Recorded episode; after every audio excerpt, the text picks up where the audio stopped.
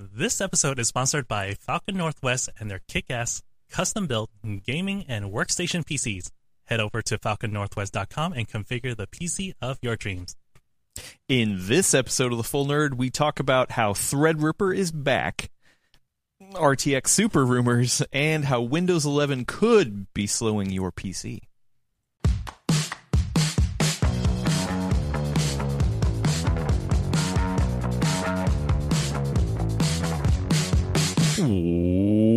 Welcome to episode 273 of The Full Nerd. I am your Phil Hin host for this week, Adam Patrick Murray, but I am not alone. I've got two fine gentlemen on the line here. The first one is Brad Choco Taco Chacos. Hello, Brad. Oh, and he's frozen. Uh-oh. Okay, he's having Oof. yeah, you know, He's just getting that stern. yeah, yeah. I, I- stare I- right I was. I was like, man, he's just he's just intimidating me with that thousand mile Yeah. stare. Uh, okay, Oh, yeah. uh, and there you go. Yeah. So Brad is having internet issues at his house. Uh, Oh. glad to have you, Brad. Hopefully you can join back in right at the uh, beginning of the show. Uh, oh, you know what? Let's go to Mike Crider. Mike Crider, good to have you. Howdy, howdy. It's nice to be here. and uh, fresh off of vacation is uh, is is controlling the, the verticals and horizontals. Is Willis Lai. He's back. Hello, everyone. Guten Morgen. Just Mm. trying to use up all my German right now because uh, I, I didn't get to use too much while uh, on my trip. Because when I try and the the locals see me struggle, they're just like shaking their head like mm, English, and I just shrug and be like yes. so yes, I'm going to use a little bit of German today, hopefully. They're they're like, uh, is that is that what it, were you trying to take? You know what? Just just speak English. It's okay. We we know English. It's it's you know it's good to it's good to try. they're they're I- like time is money, so uh, don't waste my time. Just, just, just, just what you what do you want? What do you want? time is money. Time is money. Uh, and hopefully Brad will be back uh, to talk about this fun stuff. I'm glad to have you back though, Wills. Thank you, It's, thank uh, you. It's been a number of weeks. Thanks. Uh, And, uh, we've re- missed you. Yeah, thank you, thanks so much, and uh, really thanks uh, to uh, Dan Masaoka for filling in and helping out over the show. He he filled in. He he brought his uh his his his Dan charm, I his usual Dan. Dan. charm. Uh, yeah, it was it was pretty funny. Had some good questions. Um, but but you're back running the show. Uh, and we, we have some news. Uh, you know, I don't really have any any, any tidbits to uh to hit to hit. So I think we're we're, we're just gonna run right into it. Um, yes. So uh, Threadripper AMD has brought back Threadripper non-pro. Uh, I mean, they've updated both Threadripper Pro and non-pro. Maybe that's a better way to say it. Either way, Threadripper, like I remember the early days of Ryzen, and when Threadripper came out, I was like, oh my god, look at all these cores. Uh, and they they updated it a couple generations, and then it, it's been kind of kind of stagnant, or I should say, on the the consumer end of it. They they were keeping going with the the Pro line, but a lot of people were like, "No, I need my Threadripper back." Well, guess what? It is back.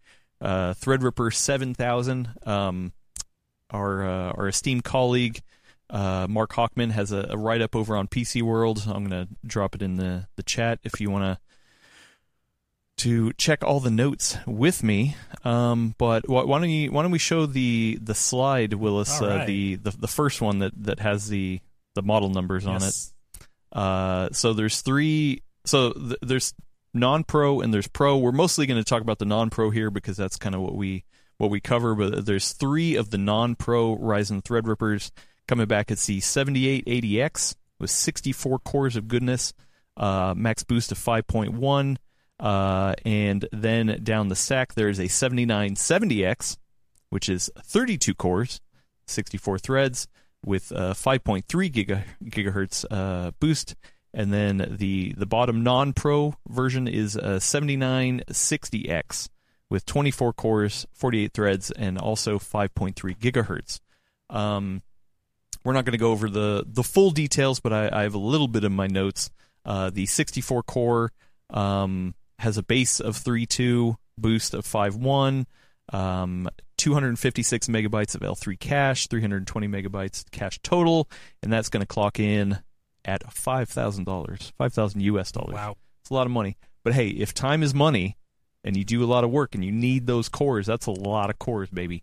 Um, the down the stack, uh, the the 7970X is 2500 and the 7960X is 1500. Um, all these are 350 watt parts. They're all unlocked uh, for some overclocking, and I actually I've never heard too much about people overclocking Threadripper, so I don't know how how much you can push it. Uh, four channels of error check error checking DDR5 memory, 48 lanes of PCIe 5.0, but a total of 88 usable PCIe lanes, including PCIe 3. Uh, the the Pro versions actually have switched to 12 core per CCD, uh, but the the non Pro versions continue with eight cores per CCD. Uh, but now the there's 32 megabytes of uh, cache per CCD, so definitely definitely some uplift. Uh, I mean, they just announced it. There's no reviews, anything like that. Um, there's a generational uplift according to AMD of uh, IPC uplift of 15%. If you want to show that other slide with the the performance metrics uh, that they kind of showed off. Um, obviously, this is this is aimed at power users, uh, so they, they kind of break off some of the their their their early benchmarks uh, into software and sciences, media and entertainment, design and manufacturing, architecture, engineering, and construction. Uh, so they showed off some some different uh, applications here compared to a Intel Xeon W9 3495X, which is a 65 core uh, CPU, and I mean they're they're showing good uplift, any, anywhere from four percent in keyshot rendering to 94 percent in Metashape. I've never heard of either of those applications, but sounds cool. Uh, Mike Crider, do you need how many cores do you need if you were to sit down and calculate how many cores you need at home? Gosh, this is embarrassing. I couldn't tell you off the top of my head how many cores I'm actually using right now. I think it's eight cores. Um, so yeah, I was wondering, like, the most intensive media application I use is Photoshop, mm-hmm. and then it's just a bunch of gaming. Mm-hmm. So I I don't see how I could ever justify this kind of expense. It's super cool that you can make this. I can I can see how people making just monster workstations would need it. It's in a universe completely separated from from mine.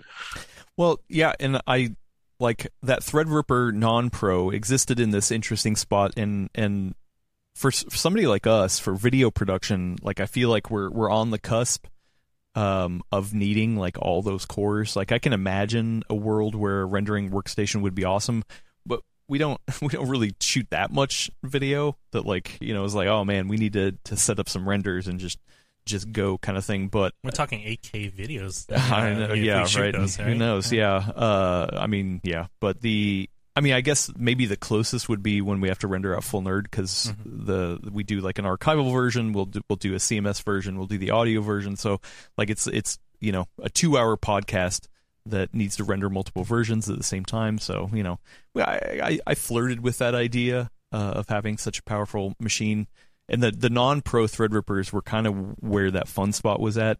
And I remember people were even getting into like gaming. They were like, "Oh man, imagine if I can do all this work, but how is it for gaming?"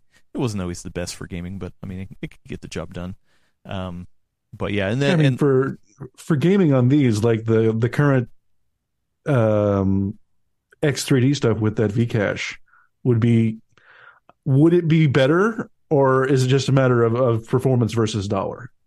I, I, I don't I don't I don't think ever Threadripper's been better. I think it's just more more like, oh hey, how good can I game on this work machine? You know, like mm. oh I've got this this work machine, but how good can I make it to game? I mean, I, there was other configurations where people like broke it up into different uh, um, uh, applications. Like oh hey, I have uh, oh god, why can't I think it? It's not partitioning. Um, virtualization where it's like oh you know I've, I've got I've got all these cores that I can dedicate to different uh, virtualization app, uh, applications and you know while the the work's the off doing one I can game on the other uh, so yeah it's I don't know. I, I've never I've never chased down the rabbit hole too much but I'm glad it does exist. And I know AMD has at least said like oh hey we thought the the pro version of Threadripper could be beneficial to people who need it but there was there was that gap between the the top end desktop uh, mainstream desktop chip, which I mean in my mind, 16 core 32 thread is still like we're we're in a damn good spot for that. Really good. Yeah. oh hey, Brad's back. Hello, Brad. Yeah, I've been lurking. I'm glad you can hear me. I have to. Uh, hello, internet. My internet's acting up, so I just had to tether plug it in my phone, and it freaked out my headset. So uh, I'll be muting so I can hear you guys through my laptop. Fun stuff going on. Yeah, fun stuff. Uh, uh, so, uh, Brad, we, we we were talking about who Threadripper is for and why uh, those people are, are glad to have it back. Uh, what's what's your Yep. take on what's what's your take on that? Uh, yeah, I've been following you guys for a couple minutes. Just Oh, okay. I wasn't sure if my microphone was working, so I didn't I, want to I hop didn't in. hear you pop in. It was weird. Zoom didn't give the little chime. Uh, I think you can look at uh, if you go to the article about this, or if you look at the chart that Willis just showed. If you look at the performance charts, I think that kind of tells you who these are for. It's heavily loaded on, you know, studio creation. Basically, I remember when Threadripper 3000 came out, uh, AMD was banging the drums real hard about how like you know mid-sized movie companies and stuff use this for rendering, so on and so forth. If you look at the chart, it also has like uh, Unreal Engine comp- compilation, Chromium compilation, stuff like that. Mhm. So this is definitely a prosumer chip. That being said, I'm really glad it exists because it was a bummer when Threadripper 3000 came out, and after that they said, "Yeah, we're not going to do this anymore. High-end desktop's dead. Intel's high-end desktop's been dead before then. It was like, Oh, yeah. stop, stop. He's already dead." Uh, uh, and they obviously skipped out uh, Th- Threadripper 5000 series. Mhm. Uh, so I was really encouraged to see this news because to me, Intel's 14th gen was deeply underwhelming, as we talked about last week. So to have AMD follow it up a few days later with, uh, hey, you know, here's the most badass chips that have ever released that you can run Windows on. Uh, I'm glad they exist. It's nothing I'll ever personally buy, but there definitely is a market for it. No, and I, I actually chatted a little bit with Gordon uh, uh, about this when the news came out. But yeah, he, he was like, "Does it?" He he was wondering, does that mean they just have an excess of chips? Like, are, are do they just have like such a good supply? Is that where they're like, okay, you know what, let's let's let's bring it back? Or if it truly was like, hey, we need to we need to spin this up. There is enough of a use case that it's worth us dedicating, uh, you know, manufacturing to to spin this up because I mean the, the the pro versions have been there, and it's definitely needed for a lot of stuff. But I also like, I feel like I feel like the pro versions were definitely like corporations, like bigger companies who were were buying a lot of machines, where the non pro versions were like kind of smaller smaller companies uh, for lack of a better word like right you know a- and then some some people who were just like who who were kind of like the the enthusiasts that that, wanted it. Uh, like the like the the the enthusi- enthusiasts that were getting it themselves and building themselves they they weren't going to move to pro. But then the the small companies either couldn't go to pro because it was it was too much or just stuck with the the uh the 3000 version for a bit. Uh yeah i mean i mean i know that uh friend of the show steve burke over at gamers nexus uh had uh their editing machines were all on threadrippers and then they they ended up moving off of them to intel based systems. Um so yeah. It's it, it's a cool area to to keep up with. You know I'll, I'll be curious to see how the uh how the reviews come out. You know maybe we'll build one just for fun just to just to have it. Uh, i do remember the first time i saw I, I got to hold a threadripper cpu and i mean that thing is still massive compared to any other chips uh, that are out there I've still never actually held one. Oh, you I haven't haven't? had a chance to. Yeah, this is for as long as it's been out. Uh, I didn't get to uh, the different events the year that they were first announced. I've seen them in systems. I've played with systems running them, but I've just never held one. We should. We, I mean, we still have a, a ton of older generation ones. Maybe we'll just send one to you, just so you can hold it in your. I mean, I held that giant one that we had in the background. Oh yeah, yeah, yeah, yeah. It's, it's not quite the same. Not quite the same. I- not quite the same. Uh, the one thing I find interesting about this generation of Threadripper is the previous ones got had 12 and 16 core offerings for people who needed all the uh, you know extra memory c- capacity and quad sto- quad channel and stuff like that. And this one, they're just going, hey, you know, if you want all that stuff, you got to go 24 cores or up. So they're clearly refining this. I wouldn't be surprised if it's a mixture of there was actually some demand for this, and they probably do have a ton of supply from leftover Epyc chips. So win-win. But and I I know there were some people like, okay, well, that's that's cool. They're bringing it back, but why why even have a the the bottom one the uh, the 7960X with 24 cores? Because I mean that's that's pretty damn close to to what we can get in in desktop parts. But I think a lot of people don't realize that. I mean, there are some people who just need a ton of PCI lanes.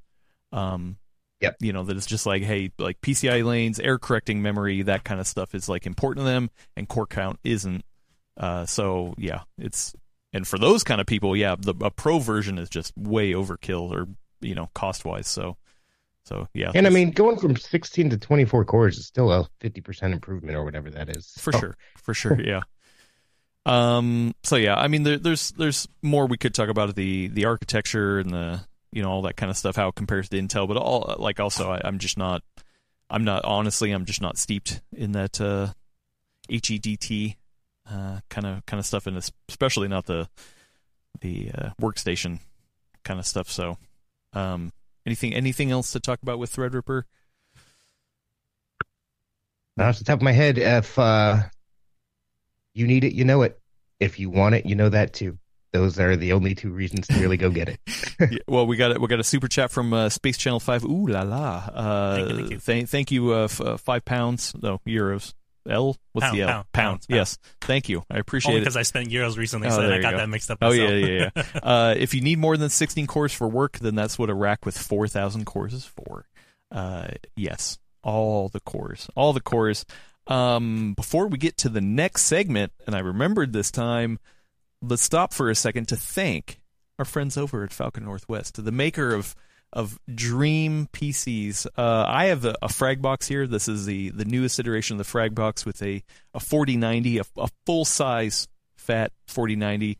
Uh, I, I, there's a little video with a, a tour if you if you want to see the insides. Uh, it was funny. uh, We before we started the show, uh, Mike was like, "Oh man, this looks like a one of those uh, LAN boxes that you could you can carry around." And yeah, the, the the built-in handle on the top is is pretty fun. I've always worried that like, oh man, how how sturdy is this thing? But after after carrying this thing around for for years uh, in its various iterations, I, I don't I don't feel like it's gonna. I, I I would feel comfortable carrying this thing around. Can you work out with it? Oh yeah, no. This is I. Oh, can I even? I can't even lift it with one hand over here. Uh, this is this is a, a dense, powerful, powerful machine. Um, yeah, and uh, it's not it's not just about the guts though. It's also Falcon Northwest is is lauded for their support. Um, they have uh, this Falcon overnight service. So within the first year uh, of getting a, a, a Falcon Northwest machine, uh, they if if they if you have run into a problem with your PC and you they can't get it fixed with uh, their support, they will pay for overnight both ways uh, to to get you back up and running. Because a lot of people rely on Falcon Northwest for for work, kind of like what we're talking about with the Threadripper stuff. I'm I'm sure Falcon Northwest has Threadripper options. Uh, and yeah, when when you need work done, you don't want your machine to be sitting around just being like, all right, well, crap, I can't get work work done. Uh, then then yeah, that's it's definitely one of the reasons to uh to get a Falcon Northwest box or, or, or check them out. Uh, friend of the show, Davina Duckworth says uh, luggable case. Yes, this is this is Yes. luggable. It is definitely luggable. Um, but yeah, it's it's it's heavy duty. You know, actually, I, f- I feel like I could use this as like a shield. Like if I had like a sword. Oh, you've got swords. Brad's got swords. Uh, got Yeah. your own Captain, Captain Yeah. America yeah, shield. right. I have I mean- a frag box too. I'm actually separate from the sponsorship thing. I'm actually testing. I think I mentioned this last week. I'm testing one, reviewing one. oh, it was a see frag box. really is good. Yeah, it was a frag oh, okay. box. I thought it was a Talon. Nope, I asked for a frag box because I'm working with limited space. So we went through the whole consultation setup kind of process to see what's in there. Uh, And that is not review. sponsored. That's uh not sponsored whatsoever. This is me, my honest opinions. Uh, it's going to come out sometime later this week. Uh, spoiler alert: I'm actually highly impressed, and again, that has nothing to do with the sponsorship. Uh, it's definitely a carryable around, very powerful case. yeah, it's it's a lot of power. Like it, it's it's hard to describe like just how dense and powerful it feels. like like the actual build materials, but then also the the power inside of it. So, uh, oh, and then friend of the show Ziv says Brad is not impressed with Adam's lifting skills. Yeah. I will say this is my bad elbow. This my bad elbow. So you know. Uh, anyway, Use a good arm. It's Uh, funny. The reason I, I asked for that one to be sent to me is because I'm not dealing with space, so I was looking for one that I can easily carry around with one hand. There you go. There you go. Uh, speaking about carrying around with one hand, hopefully these new uh, NVIDIA RTX Super GPUs are uh, are carryable around with one hand.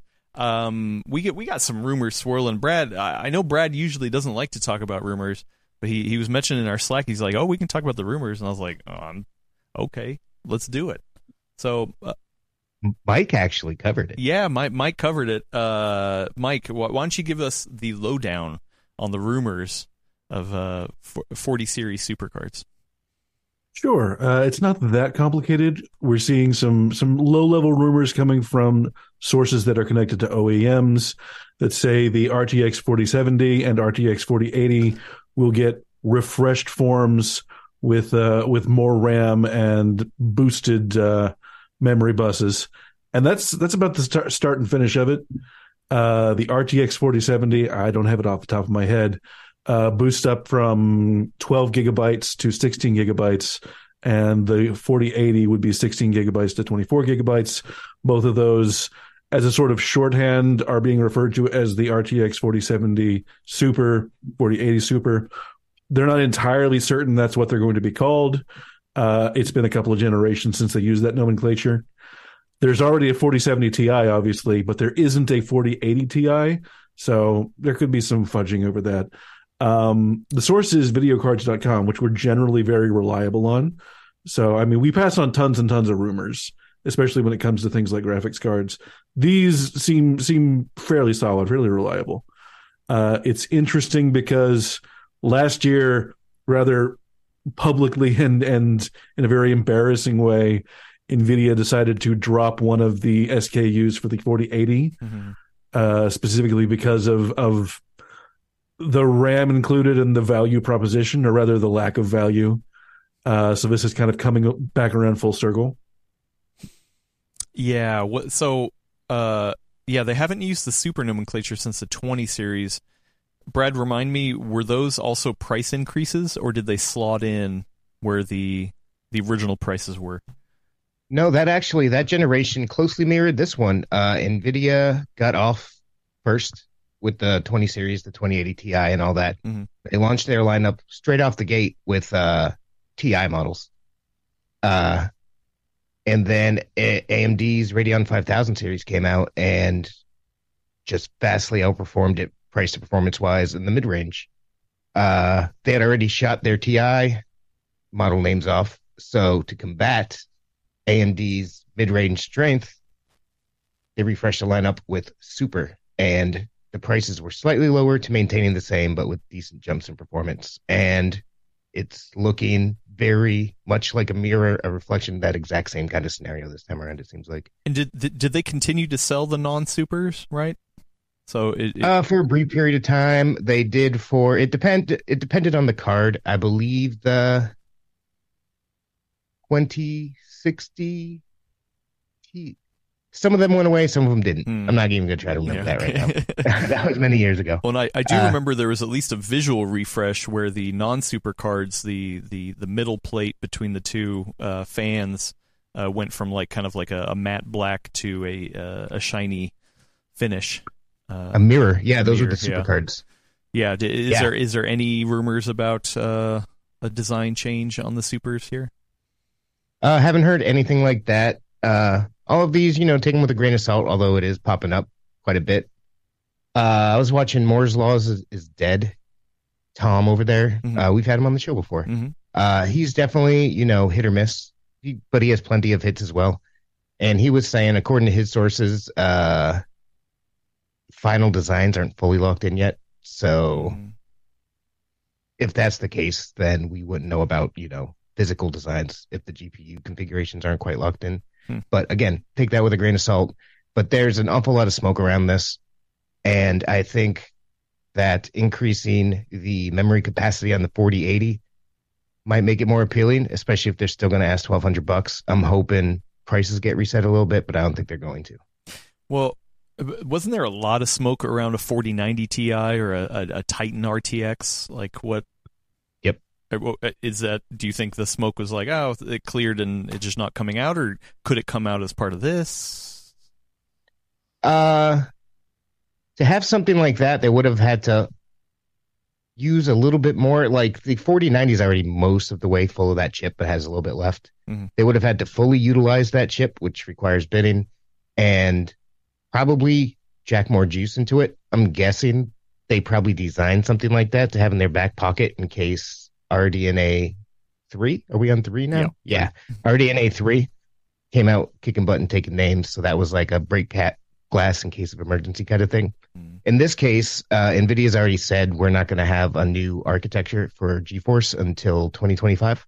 So, you know, mid-cycle refresh is, is standard. And I'm, I'm hoping pricing reset somewhat, but I don't expect it. Yeah, because that w- that was something else I, read. I I can't remember if we had an article or not, but the I definitely noticed it recently going to to Newegg. The forty ninety prices have have like started to like I'm sorry, the prices have started to increase a little bit, but also the availability of cards seem to kind of go down. Some of some of them have just like been sold out for a bit, and I was like, huh, um, yeah, not so may, maybe that points to uh some sort of forty ninety Ti or refresh or yeah, who knows, but. Yeah, it could be.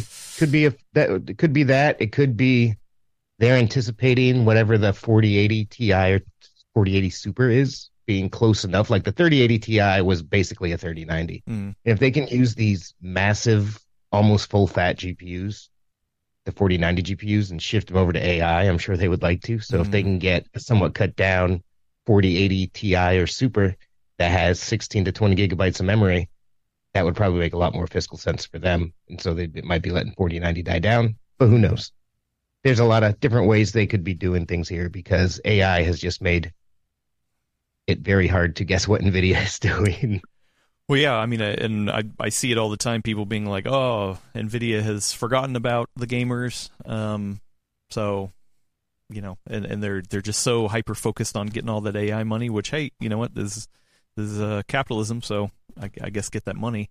Uh, I mean, those those flagship AI chips are sources or industry reports say that they sell for twenty five thousand dollars. So if I was Nvidia, I would prioritize selling those too.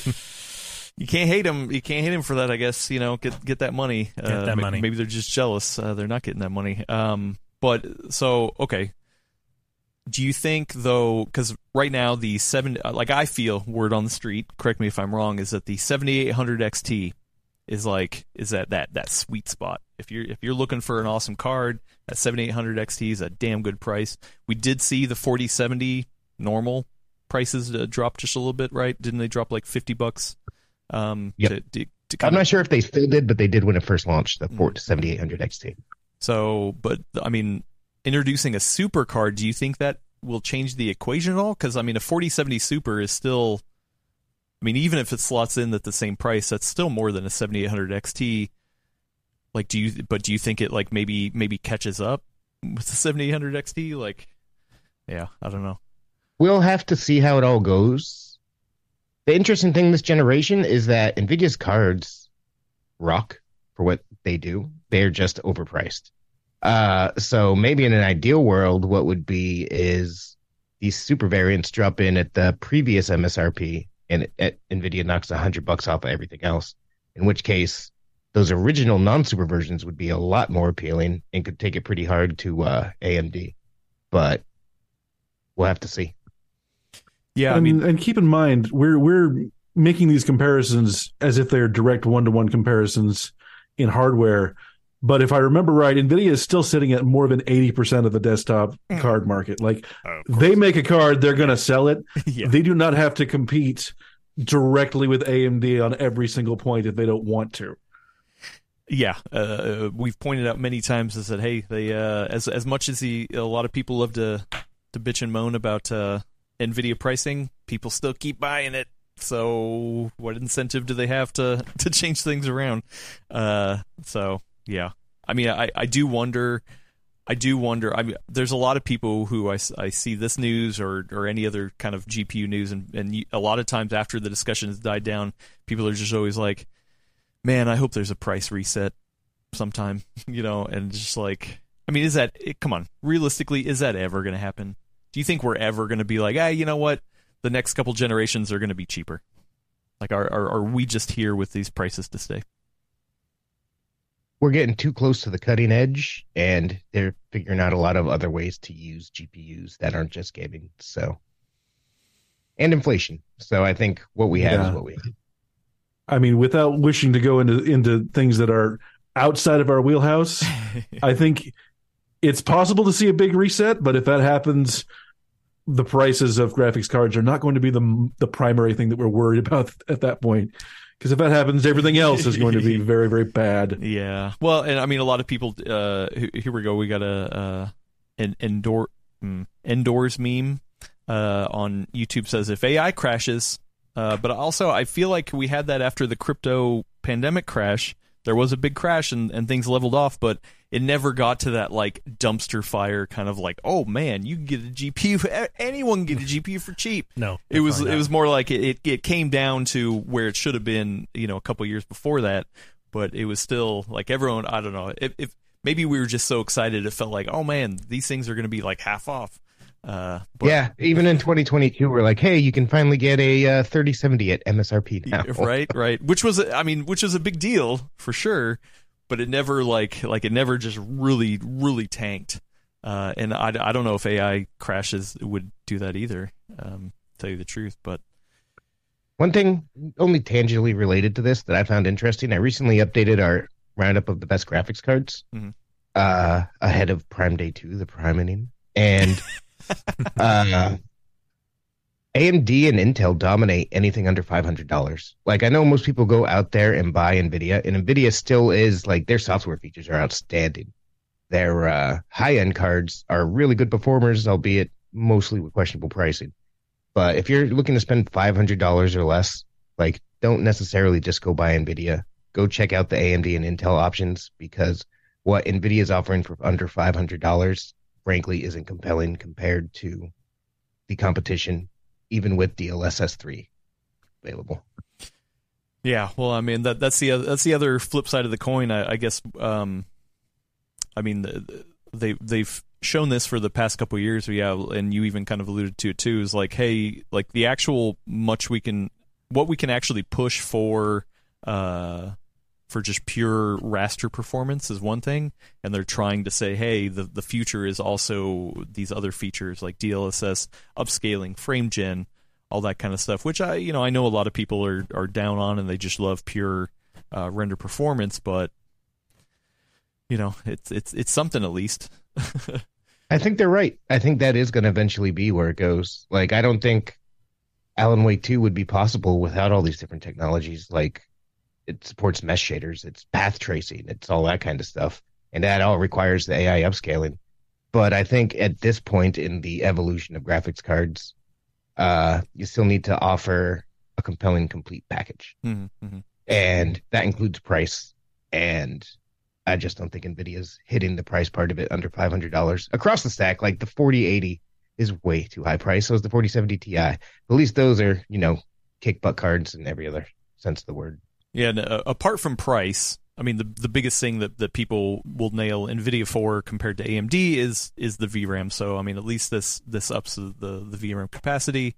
Um, I mean it's it's definitely good for gaming, but also for me at least like video editing on on DaVinci Resolve, which is is more GPU bound than CPU bound. Uh, I've always wanted to do. I, I'm, I'm planning in the future to do some DaVinci Resolve GPU and CPU testing. Um, but because I, I actually wonder, I want I do wonder how much VRAM like it, you know impacts that kind of performance, uh, just personally on my workloads. So that'd be great. I'd yeah. love to see that. Well, it's it's it's all rumors, all rumors for now. So we we will see what happens in the future. Um, but until then, hopefully, your Windows 11 machine is not running slow because of uh of of uh, it's not a bug, it's a feature, I guess. So yeah, Brad, what what the what the hell's going on with uh with Windows 11? Uh, uh something interesting that I'm surprised hasn't come up before, but Tom's Hardware noticed it and did a bunch of excellent testing on it and discovered that Windows 11 Pro by default has BitLocker's software encryption on your full drive. Uh, BitLocker also offers optional hardware encryption, uh, but it defaults to on with the software. Mm-hmm. And if you're using Windows 11 Pro and that's on by default, you're not given an option during the setup process to disable it. You'd have to have manually gone in there and disabled it. Mm. Uh, it can affect your storage performance drastically because the entire time you're reading or writing to the drive, it's encrypting it, which hurts both CPU as well as your SSD. And uh, yeah, uh, some of the best case scenarios are about 20% lower performance. Uh, some of the worst case scenarios are up to 45% worse performance, uh, especially in random random IO. So you know and- swaps. so what what are the what are those use cases that are getting hit? Uh, are we talking like, oh man, you're you're gonna gaming, you're you're just screwed across the board, or is it only it's it's storage heavy. okay? So, like, if you're using Windows 11 Pro because you're compiling a bunch of stuff, Mhm. or you're doing video editing, Mhm. or anything else that involves a lot of writing to storage, uh, that's where you see the performance hits. Hmm. So, you know, the kind of use cases that you would have if you have a reason to invest in a Windows 11 Pro license to begin with. and it's on by default. Uh, I mean, so I, uh, I don't know if there's actual recommendations in the in the article, but like, what what do you think the balance is? Because obviously, it's a, it's a security thing. It's in place for security reasons, which is important. Don't just you know throw aside security concerns. But also, if, if you're going to lose all this performance, like what, what what do you feel personally is that equation of like, oh man, I, I do want to keep myself secure, but I don't want to screw myself in performance. Personally uh if you have a business laptop it's a, like for work from your company. It if it has windows 11 pro it's going to be on. And that to me is a situation where you would want to leave it on because that could easily get stolen. Uh personally i think the happy medium would be not even using bitlocker and instead especially especially on a home pc like you don't have to worry about someone breaking into your house and running away with your home pc that could happen but as long as you have a password on there, you're probably fine. It's more probably applicable to laptops. Mm-hmm. Uh, and as long as you're not full of sensitive NDA files or anything like that all over the place, and even if you are, I would rather than running full disk encryption, I would download something like the awesome Veracrypt tool, which Mhm. is a third-party open source encryption tool, and use that to encrypt certain files and folders instead, Hmm. so that the files you need to be protected are protected, but it's not your entire disk getting hit with that encryption every time you read or write anything to storage. So that's what I would do Hmm. if possible. Hmm. Yeah. Well, w- once again, like you said, I mean, if you're already on a pro license, which I think that's mostly people who are using it for work. I mean, I I don't know. I, I guess I see some people be like, "Oh, I just get pro because you you know you might as well get the the, the best thing of Windows." It's nice having, you know, Hyper V. It's nice having I love Windows Defender Sandbox.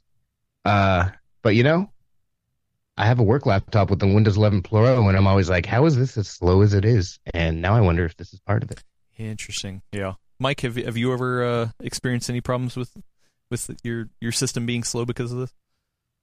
I've definitely had the slowdown on that work laptop, which is, you know, a Core i7 16 gigabyte RAM system that should scream at just about everything and does not. I thought it was just because some of our uh, our IT tools were, you know, not made with speed in mind, but I might have to check that out. The It's a nice way of saying it. the question the question I've got here is we're working with Windows and with with uh, SSDs that have encryption as part of their hardware, and Windows can see that and knows that. But apparently, Microsoft has made the very deliberate decision to not use those tools, and I'm I'm I'm wondering if that's the best way to go about it for them. I mean, it seems kind of like a control freak decision on their part just like we we want our tools and we trust our tools way more than the than the the storage manufacturers Yep. Uh, we ran a translated version from our sister site, PC Welt, uh, and they speculate there's been issues in the past where the SSD hardware encryption tools that are not from BitLocker uh, have had bugs in them before. Hmm. and they just had glaring bugs open for a while before they were patched. So they speculate over at PC Welt that this might have been the response to that because this wasn't the default before. In Windows 10 Pro, turning on software BitLocker was not the default. You had to go in there and manually do it. Then all this stuff happened, and now it's the default. So I don't know. For me personally, I think the best situation. If you already got a pro licensing system, you presumably know somewhat what you're doing, or your laptop's being configured by an IT elf who knows what they're doing. and uh, you could just set up the the options to begin with. Hey, you know, Windows 11 Pro offers uh, software, you know, encryption. That'll be you know easy to recover if you need to. Uh, might affect storage, but it'll keep your device safe. We also offer hardware based BitLocker. Doesn't affect you know the performance whatsoever, but has X, Y, and Z advantages. Or we've detected you have a Samsung SSD in there. If you want, you can go download Samsung's Magician software and do it through there. Hmm. Like to me, if, if you're already running a Pro OS, give some Pro level options. Right. Yeah. uh, Which goes back to that whole yeah. If if if you already know that you need Pro and you're going to use those features, you know, for one reason or the other, you're probably somebody who's a little more educated and can can configure it themselves. Uh, but but this is on by default, uh, which I think is is the harder part. Is a lot of people don't realize that. Um, And it might be it might be worth checking out if uh, you're a gamer at home, because some some people do opt for Windows 11 Pro. Uh, a lot of pre-built systems that are sold as high-end gaming systems and you know whatever systems come with Windows 11 Pro installed, and if it's hitting data that hard, I mean that could definitely impact performance in open world games, for example. Those are constantly streaming data from the disk uh, I would just check it out, poke around, see what's up. Hmm. Uh, on PCWorld.com, we have an article about this that goes in and tells you what command line things to use to turn it off, turn it on, stuff like that, so you can play around. And if you have it installed, you're a gamer who plays a lot of, especially open world games. I would, you know, poke and prod. uh, did they make this change for Windows 10 Pro as well, or is this just Windows 11? Uh, according to Jarred Walton's article over at Tom's Hardware, it's just Windows 11. I trust Jarred's data more than my own, though. We've had him on the show a few times. He's a smart dude. well, just another reason why I will continue to to stick with Windows 10 for my work machine. Then I'll take it. um, okay, interesting, interesting. Yeah, I, and I wonder if that will change. I wonder if the, the the there will be any pushback to Microsoft, and Microsoft's like, oh wait, no, hold on, we don't. It doesn't have to be a default thing. Um, I, I, and then I find it interesting that it was never noticed until now. I wonder if that speaks about what sort of workloads that Windows 11 Pro users do, whether or not people are paying that close attention to reviews versus what you're seeing. I don't know. I just think it's interesting. That's been two years or whatever since Windows 11 came out, Windows 11 Pro, and just now is when it's like, oh hey, Well, and the big question I had, uh, just for my own personal reasons, is actually the same one friend of the show Rurutu has here on on uh, YouTube. Will this affect benchmark scores on CPU reviews? Uh, I actually didn't run Pro. I just I, I ran normal Windows 11 Home on the, the systems that I had. But Gordon usually does Pro. But also, I mean, I think that's something he would double check. Is you know is BitLocker on or off or you know that that kind of thing. So. Uh, yeah. So I don't know. I'm I, I am curious to know. I mean, yes, it would affect it. I mean, it, it depends on it. I'm sorry. It depends on the benchmark, right? I mean, Cinebench is not gonna, you know, you're not gonna see any tangible difference there. Uh, but yeah, huh? Interesting. it would it would depend on the benchmark. Uh, like for example, if you're doing PC Marks productivity one and it's cycling through the Excel spreadsheets and the videos and stuff, that obviously hits storage in some way. But Or since it's the exact same, it's the exact same benchmark application being used across all the chips, so they're being used in the same way, just with different chips. So I think it would still reflect the difference between them. True. Yeah. well, Uh, I, I wouldn't throw the baby out with the bathwater, but if I was testing CPUs with Windows 11 Pro, I would definitely check this out. Yeah, yeah, as, as yeah, as long as it's consistent. Because I mean, that's the thing is that some people reuse older numbers, and if those older numbers have it off, but the newer numbers have it on, then that is not consistent, and that that is hard to gauge across. But yeah, if if everything was tested with it on, then at least as long as it's noted, hey, it's on, you know, performances could be impacted here and there. Uh, yeah, that is interesting. Um, interesting, interesting, interesting. Uh, yeah, okay. Well, then uh, I, I- guess we'll we'll we'll keep watching the situation and see if there's any any change, and we we will alert you, fine folks. Um, Um, I would be so bummed if I spent up for like a Samsung 990 Pro and Windows 11 Pro, and the combination drop that 990 Pro just right back down to average or whatever. oh, oh, yeah. Um, all right, let's uh let's switch over to Q and A. uh, I do have some some questions to get to. If you have any questions right now and you're watching us live, uh, get them in the chat at PC World. That's kind of the easiest way for us to see it. Or if you're listening or watching this later, uh, there is a link to over to our our awesome Discord with some uh, uh, a channel in there that you can put in your questions, and hopefully we'll get to them on the show. Um, the first one I want to get to is actually a super chat from friend of the show, VC Jester. It's not a question, just a, a fun comment. Five dollars. Thanks so much. Always Thank you. appreciated. Said, uh, whichever company develops a driver that automatically covers ads with funny cat videos gets our dollar. develops a driver. At least make up somebody make a Chrome extension for that at the very least. I know, right? I, well, I- and I'm trying to think. What was it? It was Burnout Paradise that tried to to say it was going to dynamically change the billboard ads in the game, right? Yep. Wasn't was it? Yeah, Oh, there have been many many games that have done that. yeah. and that's that was if I remember right, that's an EA game, and that's something that they developed for a long time. Used in a lot of boxing games, I think some football games as well. Which, from from the perspective of of like immersion, it's interesting because that's a real thing that happens in real sports. Yeah. So why not do it in a sports game? Yeah. Um, but it's still kind of gross advertising stuff. So yeah. I mean, but if it's just cats, Yeah. then I am totally in. right? Take my money. It's like yeah, I mean, Adam's money, my Just money. ad- too. advertise the same stuff, give me the same products, and just fill them with cats demonstrating the product. hey, Yes, I like that. Actually, go. that's pretty funny Yeah. too. That's good. Um, uh, Technicolor Tube says uh, Battlefield 2042 has Logitech ads on billboards. So Oh, I I hmm yeah, had no that's idea. Again, But another EA product, game. if Yeah. right. Uh, interesting. Interesting. Um. Oh, we we got a a five uh Pound. pound. Thank you, super chat again. Uh, from Space Channel Five. Ooh la la. Uh, says I installed 11 Pro with, from ISO two months months ago, and BitLocker was off. Uh, yeah, the, I, we should reiterate this was a recent change, wasn't it? Uh, I'm not sure. It might Oh, be. okay. Uh, again, I didn't test it myself. This is off a report from Tom's, and some other people have done some other things. But yeah, it's it's a relatively recent change.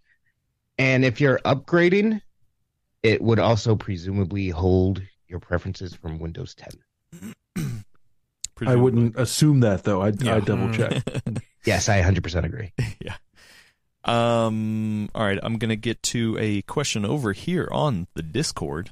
Uh, this is a fun one. I was hoping Elena could be here for this one. Uh, maybe we'll ask it again uh, next episode. But uh, friend of the show, VC Jester asks, "How many Black Friday slash Cyber Monday items have you bought due to price, but you haven't used them yet?" Uh, I think he he's uh, relating to uh, Gordon buying a uh, a huge SSD and then uh, immediately regretting it, and then also never using it. Uh, yeah, Mike, it- what what kind of items uh, have you just picked up? Like, oh man, this is a great deal, and then you just haven't released it at all. You know, I don't think I've I've done that in several years at the very least. Really? Uh, I've I've been trying to limit my my impulse buying, especially for those big sales, to something that I can actually justify. I'm not going to say I needed everything, um, but yeah, uh, the one thing that I picked up on this last one was my favorite little uh, portable battery here, which I think I, re- I recommended in one of our articles, and I love this design because it has all of the uh, the cables that you need built right into it. Mm-hmm. And not only that, it plugs right into the wall. Oh wow. Um, okay, I've never seen so, that. like- That's funny. Yeah. Oh, it's so handy. Uh, it's wonderful. Um, so yeah, if, if you Google search on on PC World, you can find my recommendation because it's got some crazy name. It's Vrg, V R U R C, Vrg. I was like, "Are you Uh, okay? Were you choking yeah. my my- no, no, that is that is the actual brand name. Good grief. Uh, yeah, I, I Klingon. it's Yeah. there are several different manufacturers that do similar stuff like that, but I love how handy it is. You don't need anything else. You can charge up everything with one little bitty thing. It's great. Uh, Brad, any any uh, impulse buys that you just have not used? Uh, no, I'm a single dad, and prices are getting high everywhere. So I tactically buy when I go in stuff. Uh, two things I did buy, but I actually I just bought something. and I haven't started using it yet during Amazon Prime Day two, the Prime sequel. Uh, but only because I got it just two or three days ago. Uh-huh. Uh, I decided to become a nerdy, a watch guy. but in the nerdiest way possible. Uh-huh. I spent, I had my eye on it in a tab for a year. Price never dropped enough till Prime Day 2. I got a sweet gold tone Casio watch Ooh. with full calculator with memory and, Wow. and all that Oh, stuff. I So, always wanted one of those calculator watches as a kid. Yeah. Oh man. I got I got one of those gold tone. I got some new sunglasses to match it, and I'm gonna be rolling around in the coolest, least cool way possible. in the most elder millennial uh, way possible. Yeah. Ooh, I like it. so I haven't used those yet, but they're coming soon. Willis, anything uh, you bought and you're like, oh wow, okay, I, I never end up using this. Uh, several Black Fridays ago, I bought uh, a Switch, right? Uh, Uh-huh. but it was a bundle that came with a Spyro trilogy, and Okay. I still haven't played that game yet. So backlog games, still just a bunch of backlogs. Backlog games, yeah. What about you, Adam? God, uh, hmm. I'm sure there's plenty of things for me personally, but I will say, uh, I will say, especially around around those deals, I end up getting buying stuff here and expensing it for like you know oh you know I'm going to do this in a build or I'm going to test this out and it's just like oh boy all right oh crap I never got to that uh, so definitely guilty of it uh, using the company's money that's for sure You're not supposed to say that part out loud on the podcast, Adam. uh, no, but I, actually, I will. I will be using some of it tomorrow. We got a live build, Yes. uh, really high end system. You, you're gonna you're gonna want to see this. This is this is like ooh, mm, wow, it's it's beautiful. Gonna take the time to make it beautiful too. Uh, yeah. Uh, what time? uh, 1 p.m. Pacific is probably when we're gonna do it. Uh, so yeah, tune in. We we got that. Uh, I'm gonna. This all started because uh, uh, Asus lent us that that um, 30 or 4090 the ROG Matrix Matrix. Platinum. Ooh. Yeah, so we're gonna put that in, but also something we've been doing the, the past couple builds that people have been liking is doing a choose your own adventure thing. Hmm. So I've I've I've I bought in uh, two different cases. I, I've got uh, you, so people are going to be able to pick the case, uh, real high end, nice cases, uh, and then the uh, the platform for the CPUs, uh, 14th gen or uh, or 7950X or 60X3D, 7950. Like in real time and polls and stuff like that? Yes. Yeah. No, it's Oh, it's, it's been fun. That's yeah. cool. The- yeah, the last time we did it was my my small form factor box that I'm I'm using for gaming. I I let them pick between a 4080 and a uh, 7900 XTX. Uh, so yeah, like people people seem to enjoy that. So yeah, tomorrow it, it's going to be fun. That that'll be fun. So and actually, I, I am planning. One of the things I, I want to plan on is like an all user made real time. You know, like hey, I've got these two different options that you can go. I mean, as long as they're compatible, uh, then yeah, you you we're, we're gonna vote on it real time. So That's fun. yeah, it, it, should be fun. Anyway, um, we got a, an, another awesome uh, question from friend of the show, VC Jester. Uh, it's kind of a trolling question, uh, but so when Intel says a socket will be su- supported by next gen CPUs, we can assume the next generation will be refreshed. Um, not always, but yes, I guess. you know, I mean, why not? Once again, in, in, in my reviews, you know, it's like uh, I, I like yeah, they were uninspiring, but okay, cool. Uh, you know, I mean, I, I'd rather have them do something, I guess, than than nothing until Arrow Lake. So, uh, if if they if God, yeah, I mean, it, it's so weird because I feel like refreshes aren't always on the table, CPUs or GPUs, right? It's just like, hey, you know, how long until the next one? Hey, do we have anything to really refresh? So, yeah. man, while we're on that topic, uh, if you watched last week's episode, you already know what we think of the Intel refresh. Uh, like meh. But the redeeming qualities I said out loud, and some other people said out loud on the show last week, is that it has some new features like Wi-Fi 7 and Thunderbolt 5. Uh, the day after the Oh. news embargo and the reviews came out, yes, yes, yes. Intel put out a correction and said these Raptor Lake refresh parts won't actually support Thunderbolt 5 whatsoever. These ones, yes. So that's a massive bummer on top of the very meh refresh. yeah, Just in case you haven't heard that. and I, I did read an article. Oh, I'm sorry, I can't remember who it was, but I believe it was on Tom's Hardware about some Reddit user using that new uh, software, the the APO software, um, and showing performance improvements. Uh, I think it was uh, Rainbow Six Siege and God, what was the other game? I can't remember. It was two games. Metro Exodus uh, Enhanced Edition. Those are the only two games that support that right now. Oh, I, I thought there was a one one more game that they hadn't Intel hadn't showed on that slide. Uh, yeah, I, I can't remember, but yeah, like it was essentially, oh yeah, it's working.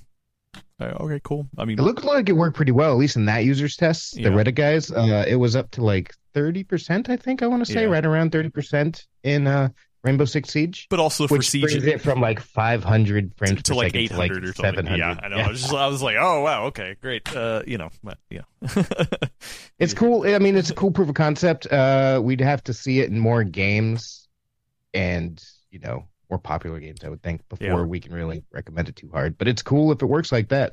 Also, I mean, the the biggest question I'm having is like, okay, well, well how are they doing that? Are they? I mean, obviously they're probably dynamically boosting something. Are are they disabling e cores? Are they like what, what you know? Are there parking cores or what what the hell are they doing? Because I also on the on the on the flip end, I want to see power draw. Like, is this like, oh yeah, okay, you, you get this extra performance, but it, this thing, you know, is, is juice and power. I uh, Oh, I'm sure it's going to. yeah, I, I just fully don't understand what's going on here yet. So, and I, I haven't I haven't got my hands on it. So, I can't cite the source because again, this is just something I was reading earlier. But uh, they were saying that uh, Roger Chandler, I believe it was from Intel, Mhm. was saying that it's basically a more advanced version of the technology that Thread Director is built on. Mhm. So it's like taking all the different signals in and super optimizing it. But uh, yeah, we'll have to wait and see. See, wait, wait till a few more games are out, poke and prod it a little bit harder. But yeah, could be interesting. But also, once again, just just for that was just for 14th gen, right? I think it was locked. not even just 14th gen, just I think it's just the 900, possibly the 700K too. Like it's just Oh. the upper end chips. Yeah. Be interesting. Will be interested. Maybe it's just like a, a beta for something that's going to be heavily used in Arrow Lake. I don't know. Yeah. Uh, we will see. Um, uh, a, a quick little question from MTK uh, over on Discord. Uh, did you tweak Bat- Brad's audio recently? Seems like he's much clearer yesterday, uh, referring to last week's episode. Uh, no, I maybe your your internet was better. I, I don't know. Uh, I've been pretty sick for a while, and that wasn't last week, so maybe that's it. Who knows? Um, let's see. Is there any more questions uh, that we can pop on here? Uh, here's a good one, uh, laptop related uh, from friend of the show, Dark Helmet. I was looking at my local micro center, and all the gaming laptops priced between fifteen hundred and twenty four hundred dollars had eight gig GPUs, and twenty seven out of the twenty nine models had screens at 480p or above. Given the recent publicity in the tech space around 8 gigabyte uh, VRAM video cards, uh, what do you think it will take to break the logjam of gaming laptops with this amount of memory? Or am I just a snob? Uh, 95% probably of laptop GPUs come from NVIDIA, and NVIDIA is notoriously skimpy on memory. So, what it will take is hopefully a new generation. Uh, may take two. Who knows?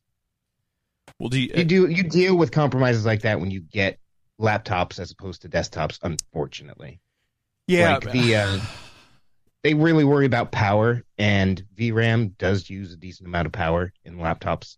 So I can get why they kind of do that, but yeah, it's just going to take new NVIDIA generations, and hopefully NVIDIA bumps it up next time. It is interesting. I, I do feel, and maybe I'm missing this. Maybe this is just a blind spot, but I do feel like a lot the people who were who are um, the most vocal about the VRAM limits are talking about desktop GPUs versus laptop GPUs. But the same thing applies over there. I think what happens is that yeah, I mean, a 4070 laptop is already not a normal 47 or a, a desktop version of the Yep. 4070, so it's power constrained. You know, it it, it can be the cut down die and also it's using less VRAM. So, but I mean, it it is a good point. I think the the other thing though It's is a that point. yeah, I think the other thing though is that even though the screens are in 4K, I I do wonder if a lot of people will just play at 1080p because I mean you're on a smaller screen. Like the benefits of jumping from you know from a 10 from 1080 to 1440 to to 4K on a gaming laptop that is no more than 17 inches. Like at that point, I wonder if people just just default to bumping down the resolution for gaming. I really like. Uh, obviously, I was in the store where this person was at, but I really think that screens on gaming laptops have actually gotten a lot more reasonable in recent generations. Uh, it used to be they would throw 4K on everything and just upcharge the hell out of you if you didn't want a cheap 1080p panel. But now, you know, 1080p high refresh rate, like 1080p 144 hertz, is the default. Like even in 4050 laptops, you see that and we're seeing a lot more 1440p laptop screens too. Mm-hmm. Uh, I think that came out with the 30 series. Yeah, Nvidia worked with 30 series to have that happen. So worked with the whole industry to get more 1440p ones out there. So I'm actually encouraged that there's a lot fewer 4K gaming laptops than we used to see. It used to be crap 1080p or super expensive 4K, and now the whole mid ground's there. Hmm. Yep. But yeah, that sucks about the memory. Um, friend of the show, Ziv, Ziv. Did we ask this last week? Uh, do, do you think uh, we'll start to see dedicated AI cards inherit or supplant the role of graphics cards in the future? Did we talk about that last week?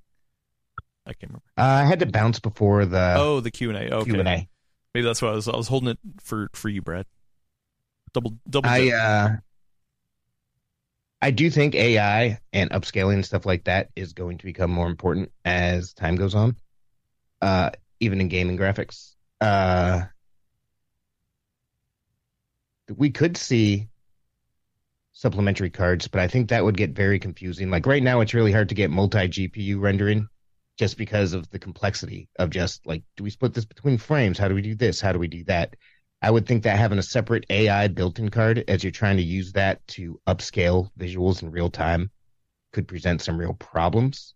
So I wouldn't be surprised if AI gets built more into graphics cards and we slowly start to see the space of the die shift more towards the AI side. Hmm.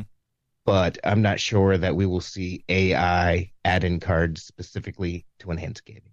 We might see it for something like machine learning or something like that. But I just would think that would be very difficult to pull off in real time at 240 hertz, 500 hertz a second. We're getting from mm-hmm. some monitors these days. Hmm. Yeah, I think uh, something like you know supplementary processors, extra extra bits on the die, adding in this capability is a, is a lot more likely than having separate dedicated hardware. Hmm. AI, yeah, like rendering games is real hard. There's a reason like everyone's like, "Ooh, AMD's going to chiplets," and they did, and it's going to give them cost savings. That's great but the chiplets that we have in Radeon are very different than the chiplets that we're seeing on the desktop, where they're actually separate chiplets. This is the memory chiplets are off the side on Radeon. Uh, because it is very difficult, especially with modern engines. Crossfired and SLI things used to be more common, but now everything's so precisely tuned that it just doesn't make sense. It's incredibly difficult. AMD and NVIDIA both said they've been working on trying it for a while. I hope they break it, crack it. But uh, yeah, I would. I, I don't think AI cards because once you factor in that whole thing in there, that seems way too complicated to me. Yeah, you got to have some sort of. I mean, uh, something.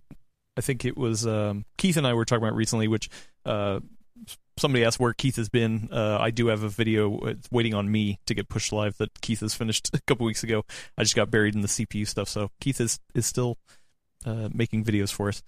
um, but uh, the the idea of of being able to have like a a uh, in the in the past, at least when I was doing a lot of game streaming, I had one machine dedicated to gaming and one sh- machine dedicated to streaming. That's very you know typical use case for for a lot of professionals doing that. Uh, but I kind of wanted to try. Okay, well, what if you throw in like a A580 or an A380, you know, something like that, just to handle the AV1 encoding but the gaming is all run on the CPU or the GPU or uh, you know the the main gaming graphics yep. card. Like what what what would that look like? Um, is that doable? I, I talked a little bit to Adam from EPOS Vox about this, and and he said especially in like uh, newer versions of OBS, it's gotten a lot better uh, that it is feasible. Um, you know, so I, like okay, so so that's not a, a pure AI idea, but like some sort of add-in card, you know, that like I, I, I could see some sort of future like that where it's like okay, it's not, maybe not for the gaming, but maybe it helps upscale it or or stream it out. You know. Uh, I remember like 10 years ago, NVIDIA was able to isolate like the physics processing onto a secondary uh, GPU, even if it was like an older and weaker one. And because it didn't need that much, but it was enough to let you boost your primary performance off of it. maybe something like that. Mm-hmm. Uh, a couple more questions and we'll get out of here. Um, let's go with this one. It's a little specific. Uh, hopefully I can pare this down. This from front of the show, Drew, over on Discord. Um, I currently have an RTX 4080 laptop, and it honestly performs amazingly. I got it for the portability, but have realized that I usually just use a dock at home, so it's been a PC for me in that sense. Uh, yeah. Um, at the same time, my inner enthusiast really wants to sell this laptop uh, to work towards a 4090 desktop rig. Really hard to justify the purchases. Do you think 12 gig of VRAM on the 4080 laptop paired with a 13th gen Intel chip, which sounds like it's a 13900K H, or I'm sorry, 13900 HX, will be fine uh, for for at least until NVIDIA's 5000 series GPUs, which, as we know, the roadmap looks like 2025. So they should say uh, fine for them being mean 120-ish FPS at 1440p. So do you do you think their 4080 laptop with a 1300 HX is going to be fine uh, for a couple years? Yeah, that's high end soft. That's high end hardware both ends. The 4080s are closer to 4070s in real life, uh, or not in real life. The mobile 4080 laptops are closer to 4070 desktop. So, I mean, if you're just got deep pockets and you're into it and you can flip that thing and do enough to get a 4090 desktop, you definitely would see some performance benefits. But that card is going to, and that card and that chip are going to do just fine for you for the next year and a half. Those are those are both high end parts. And I mean, with with any piece of hardware, especially as it as it ages, I mean, it, like it's not it's not that it's just going to stop working.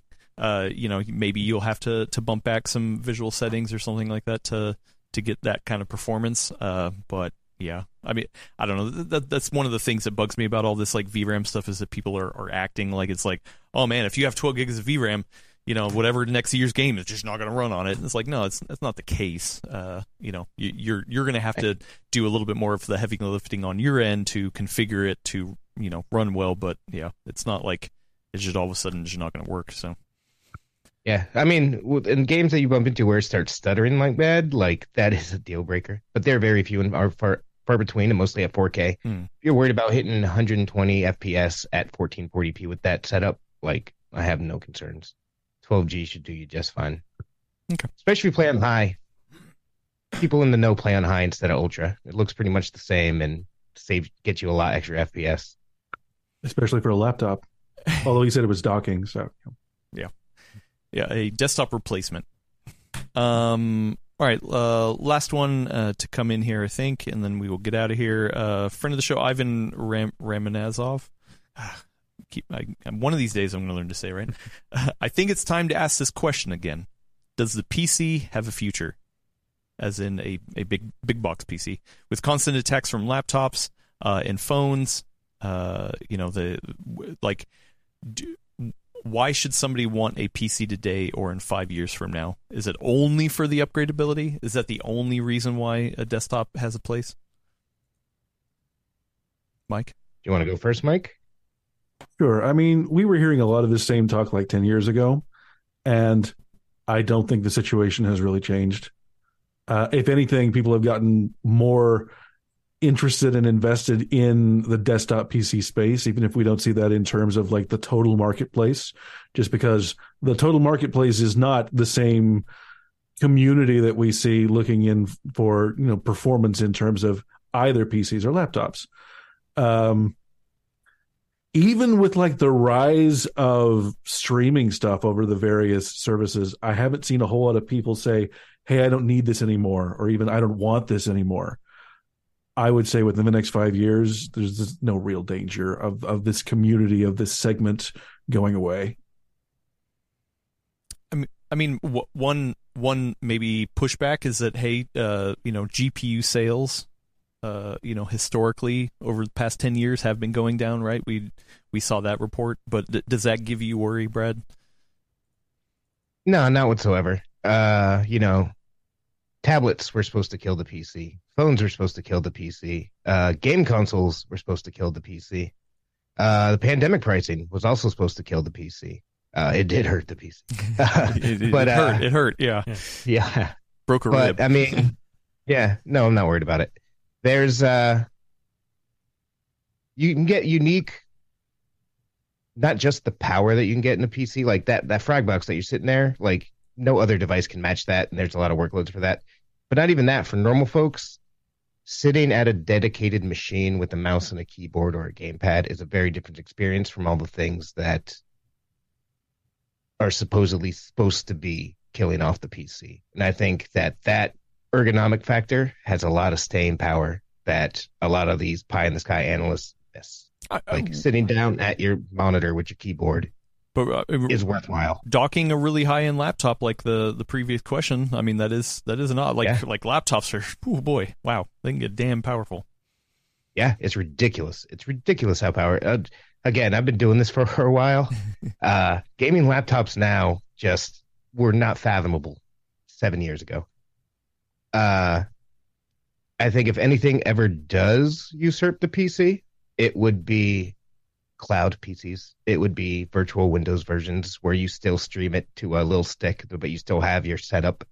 Uh, possibly subscribe to GeForce Now, but then it's still PC gaming just without the box. Uh, but I don't think that's going to happen anytime soon because, as we just saw, my internet crapped all over itself right as we're starting to do this podcast. Yeah, and I, I mean they, they say they put uh, upgradability like is that the only thing, but I, I would not discount that as as not a major thing. I mean that that is a huge thing because we're we're not like laptops is a, a closed system. Yes, when we're talking about the, the GPUs and the CPUs, but we're talking about the also the, the everything else around it, right? It's got a, it's got a built-in screen. You know, it's got a built-in. I, I don't know how many people like dock a laptop versus actually just use a laptop. Um, but I mean, like the the upgradability, the and maybe another word to say is like um, custom customizability, because I, I feel like a lot of times I'll look at at laptop specs and I'm like, oh, okay, well, what if you wanted a configuration like a you know a bigger CPU but a smaller GPU, or vice versa, or something like that? Usually, you're kind of locked in lines, and a lot of times, even even each manufacturer kind of has the same kind of configurations, and then you're just picking you know feature sets in between that uh, where on a uh, you know hey on on a desktop system i mean you can you can pair whatever you want in there. You know you can get it as as cool looking or, or not as you as you can. You can change it out. Uh, you know upgradability is not a minor thing to just throw away. Uh it's yeah. So and, and the and uh, dark helmet front of the sh- dark helmet i mean e, e-waste right? Being able to to swap something out and you know pass it down to a, a friend or a family member is is a huge deal too so And I was just thinking about it. Speaking to my point about the form factor, the ergonomics, like historical data has always showed that as far as shopping goes, tons of people, you know, they browse on their phones. They Black Friday, the holidays, you look on your phones. But when it's time to actually buy, something like 80% of people move to a computer to buy it. Hmm. And I think that just kind of gets to the point that I'm trying to make. Like, it's a very unique form factor and experience that can't be replaced even by something that you're already doing on your phone, comparison shopping. Hmm. Then you go to your PC and open a bunch of tabs and look around and do different stuff. So or reading PCWorld.com. Hey, there you go. Uh, it's great. Falcon Northwest is in chat uh, saying, uh, commenting, please see Gordon's Fragbox review from 20 years ago. I think the PC was declared dead three times between then and now. Yeah, there's always something out for the PC, and I mean, I think worst case scenario, like it's never going to be dead. Like, like, like, say, say it continues to trend down, right? Who knows? You know, maybe just prices and you know, just world uh, conditions, like just like it continues to trend downwards. I think it'll always be around, and there's always going to be a need for it. Uh, Gor- Gordon likes to poo-poo somebody, you know, who like still f- shoots on film uh, for like you know, still photo cameras and stuff like that. But like, like yes, film is not selling as much as its heyday, uh, but there's still a lot of people who love to shoot on film. There's a, a reason to have it around. I mean, Polaroid still exists. Um, you know, people love you know certain certain things. So worst case scenario, it just becomes more of a niche kind of thing. Which I mean, honestly, it kind of is already a niche thing. If you look at all computer sales, you know, like laptops is still the bulk majority of it. Uh, but yeah, I, I don't think it's ever going to go away. Worst case, it just becomes a niche niche thing. Um, my two cents. And, and and the film is a great example there because I believe film is actually going up in sales versus what it was like five or ten years ago, just because of the transition to digital cameras. Same thing. And we saw a bit of that. Records. Yeah, Yeah. yeah. We saw a bit of that in the pandemic. Everybody's like, "Hey, I've got my work from home set up. Let's let's get a real full power PC going." And we've got a, a and then it was impossible to find a graphics card. yeah. yeah, yeah, yeah, yeah. Um. Anyway, yeah, the PC is not dead. It is alive and well, especially here on PC World, where we're all about the PC. No, Um. Yeah, I think. Uh, is there anything else that that I missed, Willis? Um. Anything else? Uh, nope. Okay. Uh, then I think we should wrap it up. A little, a little bit of a shorter show than usual, but uh, let's wrap it up. And uh, remember, tune in tomorrow, uh, 1 p.m. Pacific, for uh, a live build, a real high-end, beautiful live build. I we usually kind of mix things up, but I, I don't know if I've ever done a, a like a, a high-end live build like this. Like, just it's gonna be real pretty. It's it's a, a show showpiece kind of PC that that I'm hoping to build. So hopefully, it doesn't go 20 hours. Just kidding. no boy. yeah, no, no. Um. Anyway, let me uh, get to the ending thing here. Check back next week for your fix of PC talk here on the Full Nerd. To listen to us on the go, please subscribe to us on Apple Podcasts, Spotify, YouTube Music, Podcasts, or uh, anything that you can point your RSS uh, feeder to. Uh, and if you have a second, please go on those services and review us. Every time you do, a PC gets its wings and stays alive. I don't know. Uh, yeah. uh, thank you, Brad Chacos, for for hanging out with us uh, despite your internet problems. Yeah, it's a shame it was uh, freaking out because I was hoping to do this in the intro, but shout out to the dude who met my mom in a hotel. Uh, okay. I don't know if that's a joke or not, but uh, uh, Mike Crider, thanks thanks for joining us. Uh, people love how, when when you're on, Mike. You're you're a good guy. Oh, well, that's very gratifying to hear. I, I have a good time coming on. Yeah, thanks, Mike. Uh, and and thank you, uh, Willis, for for coming back. And even though you're sleep deprived, you're you're running the show. You did you did a fine job. Thank you, thank you. I've been up since uh, 6 a.m. actually. So, um, one thing that uh, I was learning uh, in Duolingo for, for the trip in Germany um, that I didn't get to use is uh, Ich bin ein Kartoffel. I am a potato. Yes, yes, I am. thank you, everyone, for tuning in. We'll see you next time. Bye. Bye.